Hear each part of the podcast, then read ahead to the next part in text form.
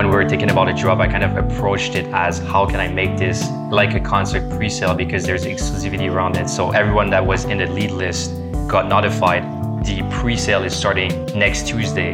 You're gonna get a password next Tuesday in your inbox. So We kind of released the designs on that Friday. People were able to see the designs and they could like decide, okay, I want this sport specifically.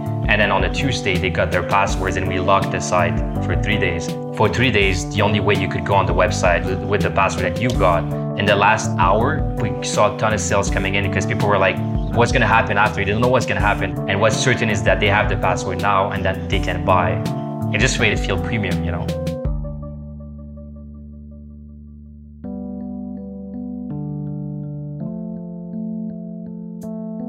Hello and welcome to All Killer No Filler. It is Friday again, and this is Eric Dick coming at you uh, semi live here from Victoria, British Columbia. And today we have uh, a quite a, an awesome guest panel, including Jules and George from Maddle Paddleboards, which is just really fun to say, uh, as well as John from the Pilot House media buying team. Welcome to the podcast today, Jules and George. Can you start just a little bit with the story of Maddle? How did Maddle come to be? Yes, thank you, uh, Eric. Thank you for inviting us on the podcast today. Um, so, Maddle was created last year because we have a couple companies in the sporting goods verticals, and we were looking at different spaces to expand, and we we kind of saw an opportunity in that area specifically because, um, as you could imagine, with with COVID, there was a, a, big surge of people getting interested with outdoor sports. Um, so you could see like camping gear being sold out, tennis gear, golf gear, and as myself, somebody that loves the outdoors, I, I felt like that was a, a niche that I wanted to go into. And, uh, and we kind of explored, you know, what was being done in the niche.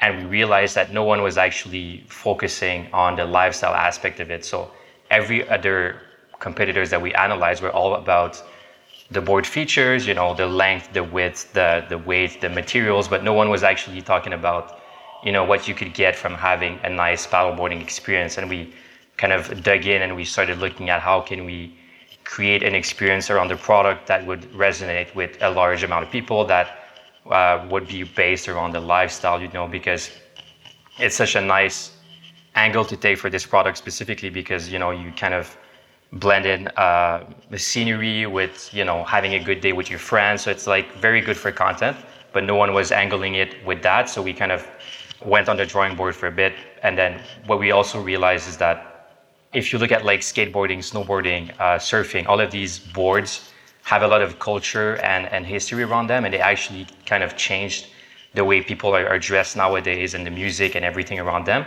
And they've been, been really impactful in the culture uh, that we see throughout the world. And when we looked at paddleboarding, it was kind of like the forgotten cousin that never got that special treatment. And we're like, why don't we give that cousin the, the makeover treatment add in arts, fun, and try to like bring it back to speed with the other boards.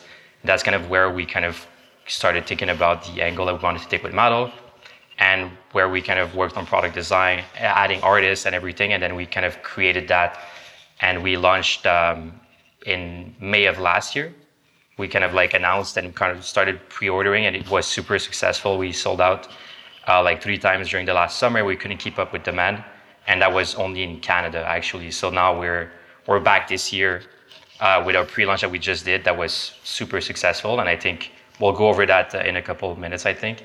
Um, so that's kind of how it came to be, and it, there there was a lot of things in there that made it super challenging with you know the logistics, suppliers, everything around that. That you know, as you can imagine, most D2C brands would would face. But it's it's been stressful, but it's super uh, enriching at the same time.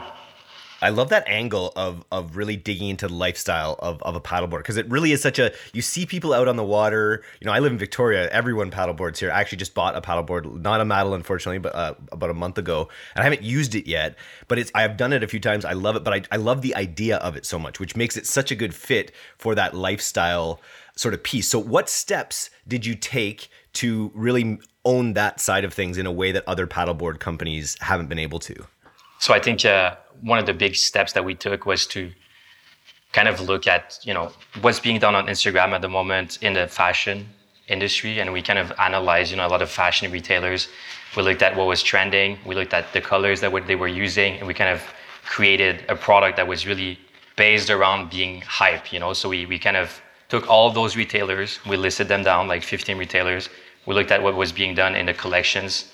We kind of analyzed every colors that were being used, and then we kind of mapped out what was actually hype at the moment, and then we created that with the paddle boards. And then we added different types of arts that would appeal to different audiences in there as well. So we kind of mixed that, and we also created, I think, a very nice product design that was that would be super good with any sorts of uh, color matching because we always have like the main color and the accent color, and we can kind of like it's like color blocks, right? Super good and fun to see, and we kind of can recreate the product indefinitely in different settings with different aesthetics, and it's always going to work because we have a formula. So we we created that formula last year, and and and that product design really helped us create a, a strong aesthetic for the brand that would work well with a lifestyle angle. And I, I, guess the rest would just be how we created the communication around the brand, the tone, the fun, the, the fun as, aspect to it, and um, how we also approach, you know, medias and influencers and all of that. It just turned out to be super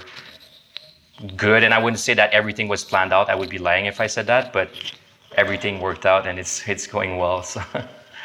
Exactly. If I can add Eric to that, is that uh, you know earlier when we talked about like like skate and surf like that kind of angle, but for them what they add like is if they wanted to have like a personality around it, it they had like athlete for that. You know, for skates they had Tony Hawk, for surf they have I don't know any surfer, but like for paddleboard, yeah, okay, thank you. But you know, for paddleboard, we don't really have that. So who are our rock star? That's why like going with the lifestyle aspect of it, it's really it's really good. We I don't we think we have a really good product of our time. You know, like in influencer uh, era. I mean, like it's just a good product at the right time, and we're really happy about it, and we're working that angle. And, and such it's such amazing surface area. It's literally like it's so big the fact that you wouldn't be using it for art you know just doesn't make sense. People have these in their homes uh, you know and so i think i think it's just a really great opportunity to kind of use that space in a way that like call brings in users. Yeah that that's that was the kind of a one one angle that our creative director used last year was like this is a canvas it's like a big place where we, we should be painting art and you know nothing's being done it's actually you know 10 to 11 feet, 22 inches wide. Like there's a big, big place here to do something nice, and no one's been looking at this at it with this angle. And then you know we kind of brought this in. And George, to your point, I think, like you said, it's kind of like a product where the hero is actually the person. So we we tried also to be more inclusive with our approach. Uh, we kind of looked at what people were doing, and it was always you know maybe because paddleboarding is kind of expensive traditionally, but like everybody was communicating the same way with like older white people a bit like that looked a bit like fake and rich doing their thing and it was it wasn't feeling authentic in their approach because like america i'm saying america because we're in america right now but like that's not what this is you know? Like there's anyone can enjoy paddleboarding. It doesn't have to be about you know race or sex whatever. So we, we're like this is a sport that should be enjoyed by everyone. All the the fun sides to it should be enjoyed by everyone and we added that in the communication. And really like the the person the, the stuff that we use in our communication is not actually like uh, you know stars or like models. It's actually the people you know like that's why i think it's being it's been so successful so far is putting the user as the centerpiece of our communication and really pushing that forward. And like aspire people aspire to be that person when they look at our communication and they kind of want it creates kind of fear of missing out and we kind of just keep it's like a beneficial circle like we promote that they send us UGC, and it's just super fun to like activate that that niche. I love the design. I'm on the site right now. The red is so striking. I love the uh, the rounded sort of serif font that you're using, which probably like doesn't scream active in a way that you know like Ocean Pacific or like some of these other brands that you might go against that were made in the 80s and 90s kind of thing. So you, you really have that like updated kind of hipster appeal with the with, with everything about the, the brand which is awesome. Exactly. It's about you know having a good time and relaxing. Like if you're looking for a board that's going to be extremely you know capable and you're going to pay more and it's, it's not about that for us. It's about everything else but that. It's very good for the price but we don't want the user to be inspired by by the specs more than the, the, the lifestyle that comes with it. It's entry level too, right? It's a, that you know you can go all the way up to a to a I don't know a titanium board. I don't even know, but but you know like but ninety percent of people are going to be buying an entry level board when they enter the space to even see if they like it, right? Exactly, and also like most of our competitor differentiate themselves with like different sizes of boards and stuff like that to like appeal to like or if you're an athlete and you need like the the spec this is the board for you and stuff like that. But for us it was really about making sure that we have like a, a all around board that will work with almost like 90% of the people. And just like the difference is not on the board it's about the canvas and the designs and all that. So that's that's the angle we work. And that's a, it's and it, we don't we didn't do that because like we oh yeah we think that will work it's just like no that's the goal that we want like if i wanted to buy a paddleboard like honestly i don't want to go on a website and be like whoa, what do I do? Just like, oh, this one is pretty, and just take it, you know? Like, I trust the company that they did the work of like, this is a all around that will work for like most cases, and then boom, a good design. I love it. Between Montreal Weights, which is another company that, that you guys run, and Maddle, you love launching big, heavy products with solid AOV, which I guess is two sides of of that discussion. Are there any downsides to to, to sort of focusing on uh, products that are that are so large and uh, you know materials intensive even? Yeah. Um, like you said, I think initially we have our other company, Montreal Weights, which is based around you know a D2C home gym um, distributor in Canada. Um, and, and, the reason we kind of launched Maddle as well as a complementary business is because we wanted to have activity year long, so the high seasons counterbalance each other. Um, of course, for us, it was kind of natural to go into the paddle boards because, like you said, the AOV is similar. Um, and so, in terms of like our approach to like Facebook influencers, things like that, um, you know, even if our CPA can be like $100, you know, the return on ad spend is still going to be ex- excellent because the product has such a high value. So I think it can be a bit more forgiving um, if your your marketing is not maybe optimized because you're getting so much money out of a few transactions. And, and it's not about getting that much people on the website. It's more about creating high quality leads that are going to purchase. Um, and so for us, so so far, and, and we also have another brand in this in the gym space as well, and it's worked out well so far for us. And I feel like that's kind of our thing, you know, like high AOV, hard to ship products. Um, gym equipment is another story I would say where you know you're shipping like pallets and like super heavy stuff to like remote areas. It's it's a lot harder. Like for me, when I when we work with the paddle boards, it's like, ah, so easy, like one box, like it's it's oversized for some distributors, but it's like, ah, fun, fun, fun. No, no problems for us with that. who who buys more, men or women, or is it about even? Um, for us, it's about eighty percent women for for Maddle. I would say last year um, the collection was less balanced, so we had more pink, more a more feminine approach to it. This year, it's a bit more balanced. So I think you know the, the, the, we haven't spoken about the launch yet, but because we launched with an existing audience, since the launch is still 80% women.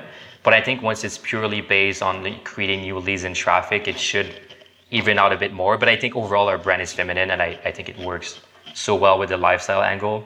Um, I, I wouldn't change anything about that.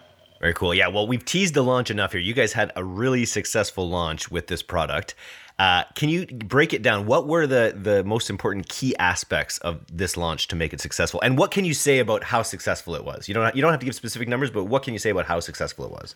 Yeah, uh, let's say last year we sold a specific amount of products, you know, over four months, and this year with the launch we did about fifteen percent of that in four days, and you know it's it's a very successful first step. And the difference is this year we're not even high season when we're launching. We're like preseason, pre-order even. So that's not even.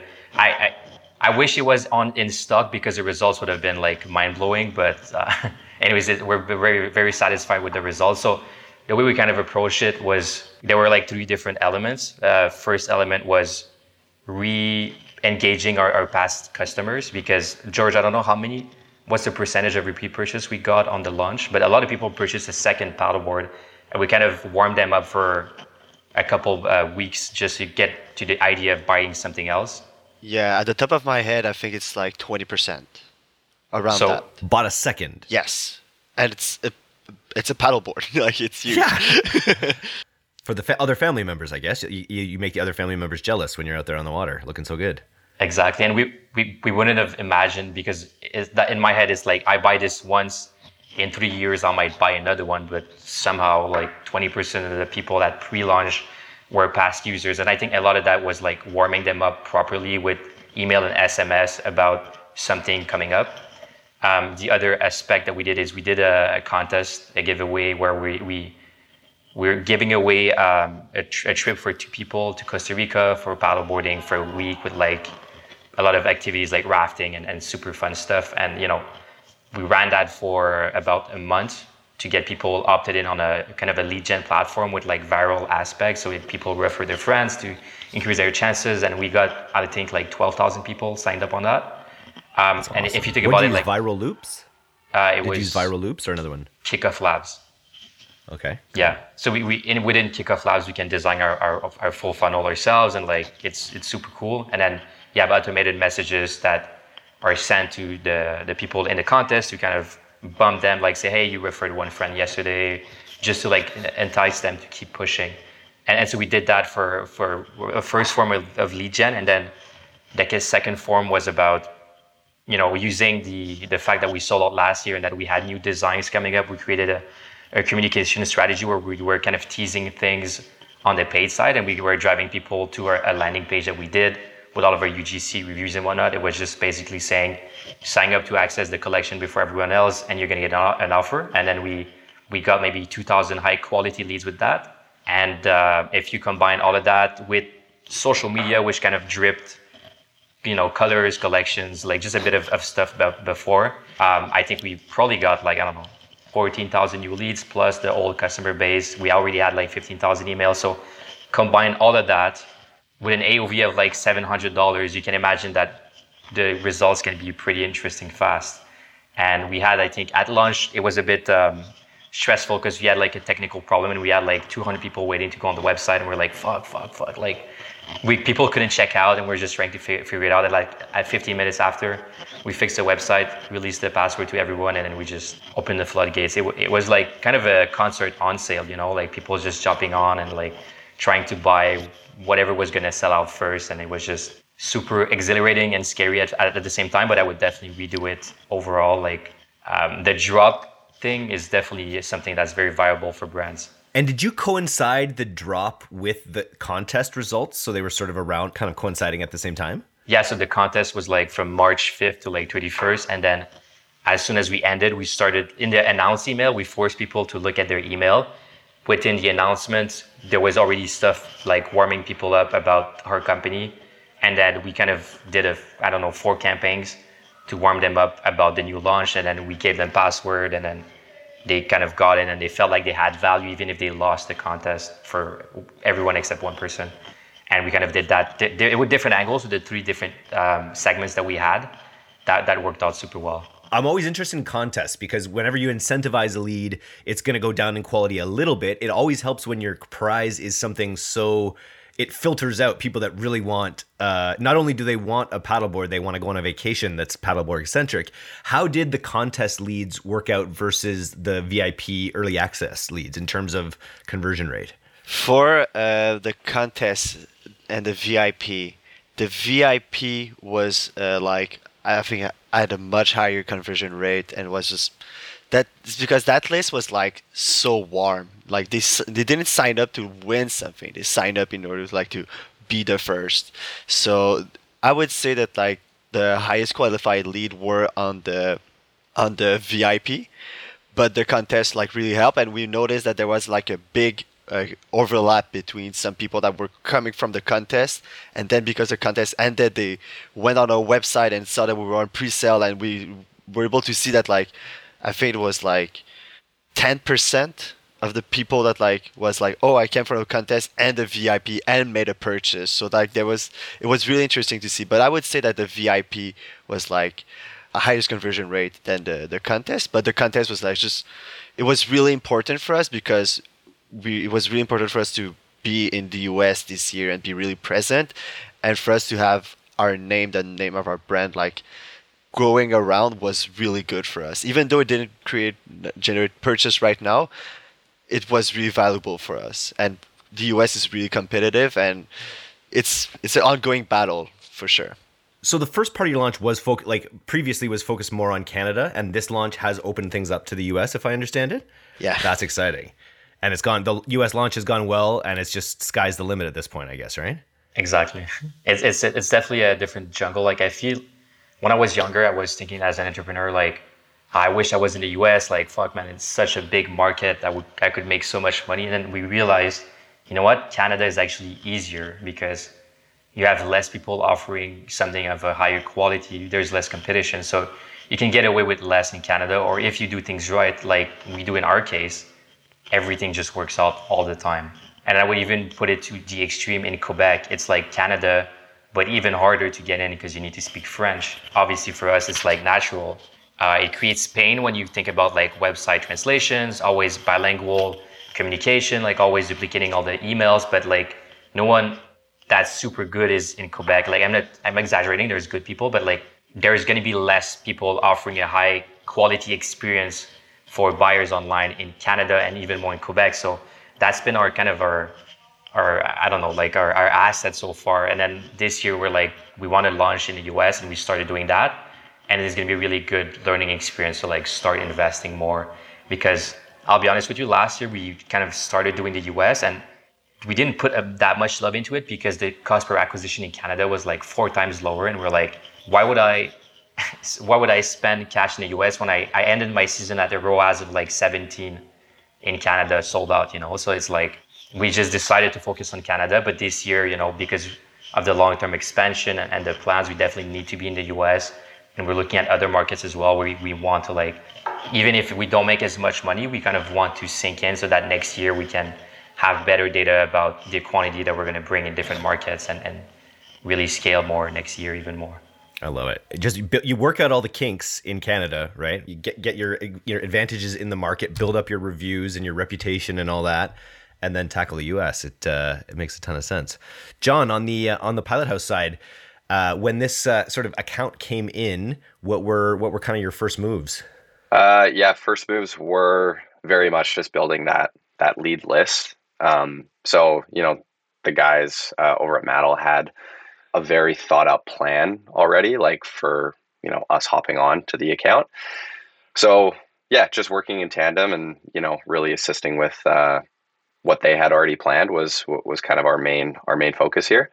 Yeah, I mean we obviously saw a ton of success. Like uh, we, we kind of came at the tail end of of pushing the trip uh, funnel, but everything else was you know super successful, obviously, and obviously generating a lot of hype and you know teasing collection drops and uh, passwords and things like that i think just played like really much into our favor and yeah i mean definitely some some interesting learnings Let's talk about the password. This is just something we haven't talked about before. This is just an, an, added layer of, of how you do the contest, basically. Where explain to me how the how the password works. I'm going to take a step back. I used to work in the concert industry. I've done marketing campaigns for festivals and concerts for hundreds of them. And when we were thinking about a drop, I kind of approached it as how can I make this like like a concert pre-sale because it kind of creates hype because there's exclusivity around it. So we that's how we kind of approached it. So everyone that was in the lead list got notified. You know, the pre-sale is starting. You know, next Tuesday, um, and then you're gonna get a password next Tuesday in your inbox. So we kind of released the designs on that Friday people were able to see the designs and they could like decide, okay, I want this board specifically. And then on a Tuesday, they got their passwords and we locked the site for, for three days ish. Or I don't know, I got mixed up with my days, but something like that. So essentially, for three days, the only way you could go on the website, it was fully blocked was with the password that you got. So it kind of helps people feel special because only them can go inside and they're like, how many units are actually available I have a password, I need to act now because I don't know what's happening by the end of it. And what we actually saw is obviously people waiting to go on there until they got their passwords initially. But on the last day, before we actually re- we dropped the password page from the website at 11 a.m. In the last hour, we saw a ton of sales coming in because people were like, what, what's, hap- what's going to happen after? They don't know what's going to happen. There's like unknown. And what's certain is that they have the password now and that they can buy and we saw a lot of sales coming in last hour. And then what happened is just the password page got removed and they could buy again. But just that thing about being blocked and creating sort of a special aspect just made it so different. And we also had the internal discussion about doing a magic link and like making people not take that extra step, but it felt more special for people to enter the password. Just the process of doing that makes it different. And we actually got a lot of people contacting us during the, the, the pre-sale, like, can I get the password? Like, what's happening? Like, I, I want to see what's happening. And we're like, oh yes, we'll do a favor to you. And then we send them the password and it just made, made it feel premium, you know? I gotta say, it takes some uh, stones, some cojones, uh, to actually like lock a site down. And I think it's something that a lot of uh, e- commerce entrepreneurs like struggle with a little bit is like having real scarcity versus saying you have scarcity. So to actually sort of block the purchase for that period, like I think I think you have to have a lot of confidence in your product. You have a, you have to have a lot of confidence in your product market fit, in your sort of overall marketing plan to act on real scarcity. And then when you're able to do that, it works 10 times better than fake scarcity, right? And I guess with your product being a supply chain challenge, sometimes like when you do, you know, high volumes, you'll always have that sort of scarcity aspect that's real.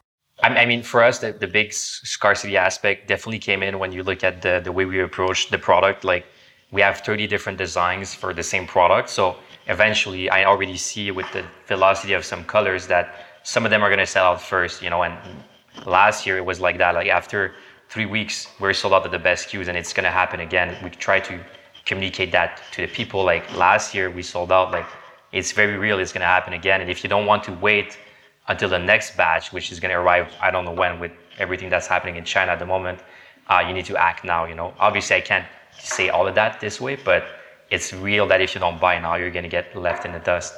And just to your point about you know the the challenges in terms of logistics, like even now in China, um, there there's lockdowns at, happening at the moment with the government where they just arbitrarily shut down the full cities or factories where you know basically for us they shut down our an area of a city where a factory was in. So for three weeks, ten days before it was supposed to be ended, we couldn't keep doing production.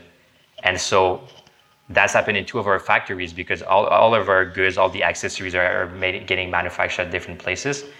And so what happens now is that we have our timeline, it's a seasonal product, so we have to figure something out to move the freight out of China super fast. So what we're actually doing this year, like we did last year, um, we're actually, even if we're in Canada, we're shipping from Ningbo or Shanghai directly to LA with an express vessel line that's more premium, it's much more expensive.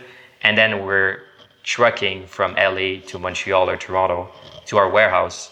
And then we're paying duties in the US. We're asking them back in a year just so we can get them on time for the season. And it's gonna happen, it's gonna work, but it's just a lot of like puzzle pieces just so we get the products here on time. Um, I, if it wasn't for that lockdown, we would have been okay with regular shipping lines. But you know, we have to adapt, and I, I'm sure a lot of different retailers are, are living the same thing. But for us, is there's no other way. We have to like make it happen, and we always find a way. That's like one of and our. And luckily, your AOV supports it. Right, exactly. For me, like the extra fifteen dollars to do this whole thing is actually I can absorb that. Whereas for some other products, it's definitely not feasible for sure. Shanghai is just crazy right now. I see I see those things coming out of Shanghai, and I'm just like, oh god, don't not again. Let's let's it's it's crazy there. We won't get into it. That's not what this podcast is for. John, uh, uh we'll talk about it later tonight over beer, John. That's a but, different podcast. Uh, that's a different podcast. My other podcast I don't tell anyone about. But um, let's talk about the ads for a second. Like, what in terms of creative is? I imagine it's just the, the, the all of these images are so cinematic. The design is so good, but just nitty gritty. What what uh, sort of creative array is working the best? Yeah, good question. Um, I mean, just like you mentioned, because the products are so, you know, so nice to look at, so aesthetic, all those things. Uh, carousels seem to do the best. I think it was, you know, before last year, it was also their top performing ads. But people just like to kind of thumb through and check out all the different, you know, different styles, different like artwork and colors, things like that. Um, that I think the, the carousel just like perfectly uh, you know captures that for for most people. But we're we're getting into some new stuff. You know, we're testing kind of fun graphics, GIFs. Uh, UGC is definitely something we we, we want to tackle this year. Um, we ran some like early tests, and yeah, just like the the click cost on on UGC is incredibly low for the account. So tons of like tons of stuff we still want to test. You know, we're only like two weeks past uh, I think the pre-sale launch. So yeah, definitely a lot to get into. But yeah, so far carousels are just yeah killing it. Anytime you can put UGC people in bathing suits, I, I imagine it also boosts the effectiveness of the UGC. Yes. Yeah, yeah, you could say that. You know, guys in speedos, you know, girls in. I yeah. did see a guy in speedo on the website. That's very. yeah, one of our best. all that man. extra fabric? One of our best. Is it? it was doing pretty well for sure. I was like looking at the results of the campaign you guys did to test, you know, the best the best click through rates for for these, and I was like, okay, all the professional stuff at the top, UGC, and then people in bikinis or like small swimming suits at the bottom, like lowest cost.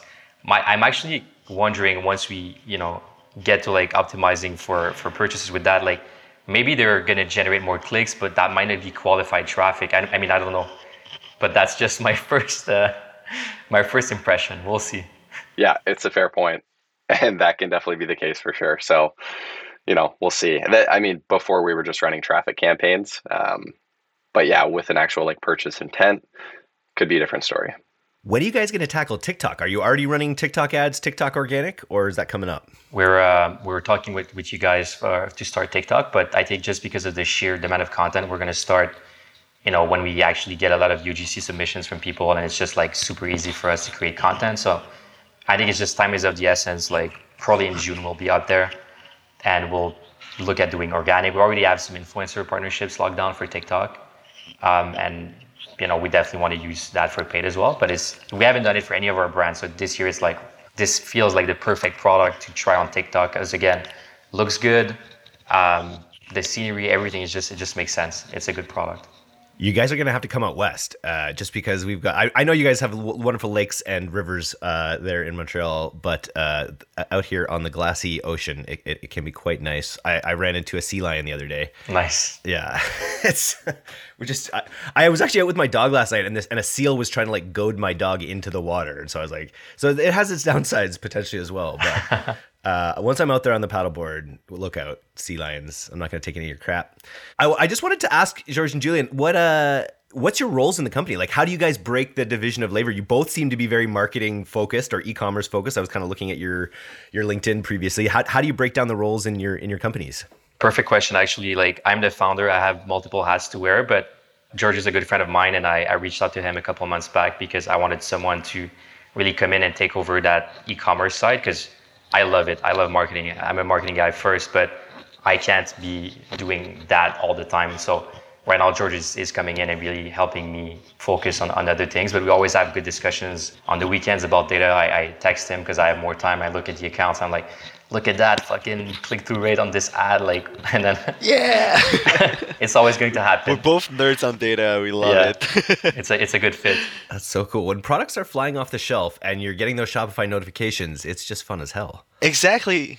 But also like our product are so like you said it's IOV and like it's like it's, it's not a product that would have got a ton of a ton of it. So like there's we need to get a lot of data and to like get the knowledge and take decision. It's really f- fun to discover that. Like for for Maddle right now, it's really fun to like get to know like what works right now that we are in pre-sale, but when we're gonna be in stock and like the product will be like, oh, you buy it right now. In two days, it'll be at your doorstep. Two day, three day, five days. I, I don't want to get a number right here, but uh, like it's gonna be a different story. And so for us, it's like we need to understand like all of these different scenarios in order to like. All right, well, we have a container coming in, but it will not be uh, in Montreal right now. So we'll be in pre-order. Good, we have a playbook for pre-order. Boom, we have a playbook for in stock, and for all the different product, all the stores, and I just love it. yeah, there's a lot of uh, strategy going on now, and I, th- I I love that about you know what's happening here at the moment. It's my my goal is to increase the amount of people that you know are working here in the marketing team because there is so much stuff you can do in a house that you know is easier than relying on, on other people. And I'm not talking about agencies specifically, but like just we're doing like surveying with the users right now internally, and we're like getting data and we're trying to understand our customers more. And it's like stuff that you don't always think about when you're just like converting and like getting people in, in the funnel, but like getting all of that data and acting on it makes the biggest difference, I think, and it's really something we are we're trying to hone at the moment. That's cool. Have you tried to cross sell to any of your other uh, active companies, like to anyone from Montreal Weights? Have you tried to cross sell paddleboards? Uh, I haven't done that. I, I know that last year I, I did when I was um, talking to customers. I we did reference the fact because they didn't trust us initially. You know, we had no reviews. So like, oh, we operate that other store with like, you know, three thousand reviews. I've used it initially just to like kind of get a bit of trust as a as a company, but we haven't done it yet. And it's something we're we joked about the other day. We're like, eventually, when there's like the multiple different brands, we know that the customer persona is going to evolve in the different brands, and then you know, eventually, the data says that he's going to buy a paddleboard two years from here because he started in the fitness and whatever. We're we're just joking around, but definitely something we want to work on eventually for sure. So you've got this product that when it gets in front of people, they resonate with it, they love it. They're going to find some color palette that speaks to them. They're, they're going to love the images of being out there. So you've got this great vehicle. What what else are you going to do? Maybe even besides ads? Do you have any plans besides ads to uh, get the brand out there to more people, to get more visibility just on the brand, so people start thinking about it in the paddleboarding space more in the U.S. specifically? Yeah, well, I think a big a big aspect for us is definitely influencer marketing, and the nice thing is we don't even ask for it. Like if you look at our Instagram inbox right now, like every day there's a new influencer coming in and like they want the board. They're like, it's just the perfect product because if you're an influencer and you're advertising your product to your audience, you know it's gonna feel less genuine. But for us, it's like we don't ask you to like post a fake photo with like your protein bag. It's like post a photo of you having a good time. That's what you want anyways. And there's a nice scenery and there's a good looking product in it. It it doesn't even feel like an ad. So like, I feel like that's the big strong point that we have for you know influencer marketing is that they want it. They're like, this is the content that I want. I'm gonna get that for free. So we really want to push that this year, like even more intensely. And other than that, you know, we're working on some PR, but like we never know what we're gonna get on that end, and also some some events probably in Canada. Um, and we have some ideas around that, but you know, the, the bigger the brand gets, the more we have we have as a budget for investing in experiential marketing and different things. Um, I don't know, George, if you had any idea of things that you want to add in there. Pretty much the same as you. Uh, we're working f- to do some activation uh, here in the Montreal. Like, uh, uh, there, there's a canal right next to our office, and we want to take some paddle there and just like talk to people in Montreal and just have like that social proof of like, hey, we're a business from Montreal. We're doing this thing internationally, but like, hey, we're we're proud to be from here and like, in like in, engage with our community if you send me a Maddle, I'll start going out in the ocean with a microphone and I'll paddle up to people and I'll ask them questions about their paddleboard. Just a, vox pop. yeah. Hey, I listen. Then, I, I think my other idea is you need, it may be too late. It may be too old for this, but that guy, Nathan Apodaca, his name was Dogface, they called him. He did the Fleetwood Mac on the skateboard with the ocean spray cranberry. I don't know if you know he was a, he was an influencer and he became famous for for lip syncing to Fleetwood Mac on a skateboard drinking cranberry juice. I think if you could get him on a paddleboard with Fleetwood Mac with uh, Ocean Spray, it might it might work well. Okay, I'm gonna ask you for the name after. I'm gonna check it out because these are the kind of things that you know we can actually do the paddleboard. We have a couple ideas for for content creators of concepts. It's just we have to activate them. But I'm sure like you can do a lot of things on that. It's like a surface, you know, so it's kind of stable. You can do anything on a paddleboard and it's probably going to be fun and different. So imagine any TikTok trend on a paddleboard. It reminds me of this saying. I don't. You guys may be too young for this, but it was uh, about how you can like how you can be a true Canadian is if you can make love in a canoe. So maybe you can rephrase that to be like, if you can make love on a paddleboard, you are a true Canadian. That might get you some viral attention. I just imagining like a campaign of just like people on paddleboard with like a t- Timmies, like just the morning, like hey, morning commute. I like it. There's there's endless potential here. this is a question we normally ask uh, on the on the other side on the D2C podcast, but I'm just curious. And you mentioned a bunch of really interesting things that you're thinking of in the next little while. If we were to give you fifty thousand dollars, uh, Canadian, unfortunately, uh, to go uh, to your marketing budget directly, where would you put that uh, in, say, the next 30 days? If you had to use it in the next 30 days, where would you use it? I would say at the moment, because of where we are in the season specifically, content creation is just going to make the biggest difference because we're kind of building that, you know, knowledge for the high season. Um, if you ask that to me in June, I would say more ad spend, more people on the, on the website, more traffic. And then we have influencers, we have investors, we have uh, marketing companies, we have all sorts of people listening to this podcast. And I always like to ask the guests, like, if there's if there's someone that you wish was listening to this podcast, like that you guys need for your business, who is it? Is it big influencers? Like, who would you, what would you want to manifest from this podcast uh, besides Ryan Reynolds coming on the podcast? That's a really good question. Actually, I'm always open to any opportunities. So if anyone feels like they have something that would fit for us in any realms that you just mentioned, I would be up for it. But definitely my biggest issue is always capital, which I think is the biggest thing for a lot of entrepreneurs is like just with all the, pro- the projects that we have at the moment where we have to like allocate cash flow to one business or the other business, we always have to like make choices. And I wish I wasn't I didn't have to like make as many choices because then the velocity of the growth that we could have for the, the, the group of businesses that we have would be a lot higher and less stressful for sure. Um, and so far it's, it's been working well. So I'm, if somebody's listening, I'm interested.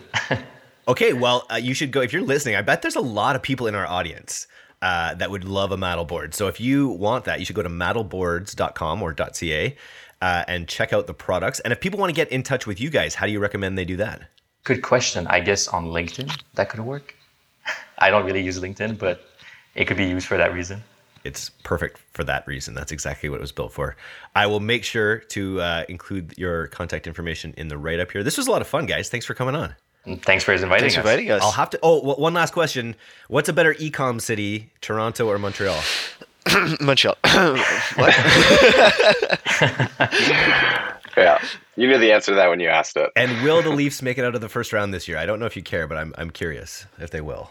I don't know. I, I mean, I, I'm forced to say that I wish they don't make it past the first round. Yes. Uh, exactly. Yeah, definitely. just for all the Montreal people listening, I'm with you guys.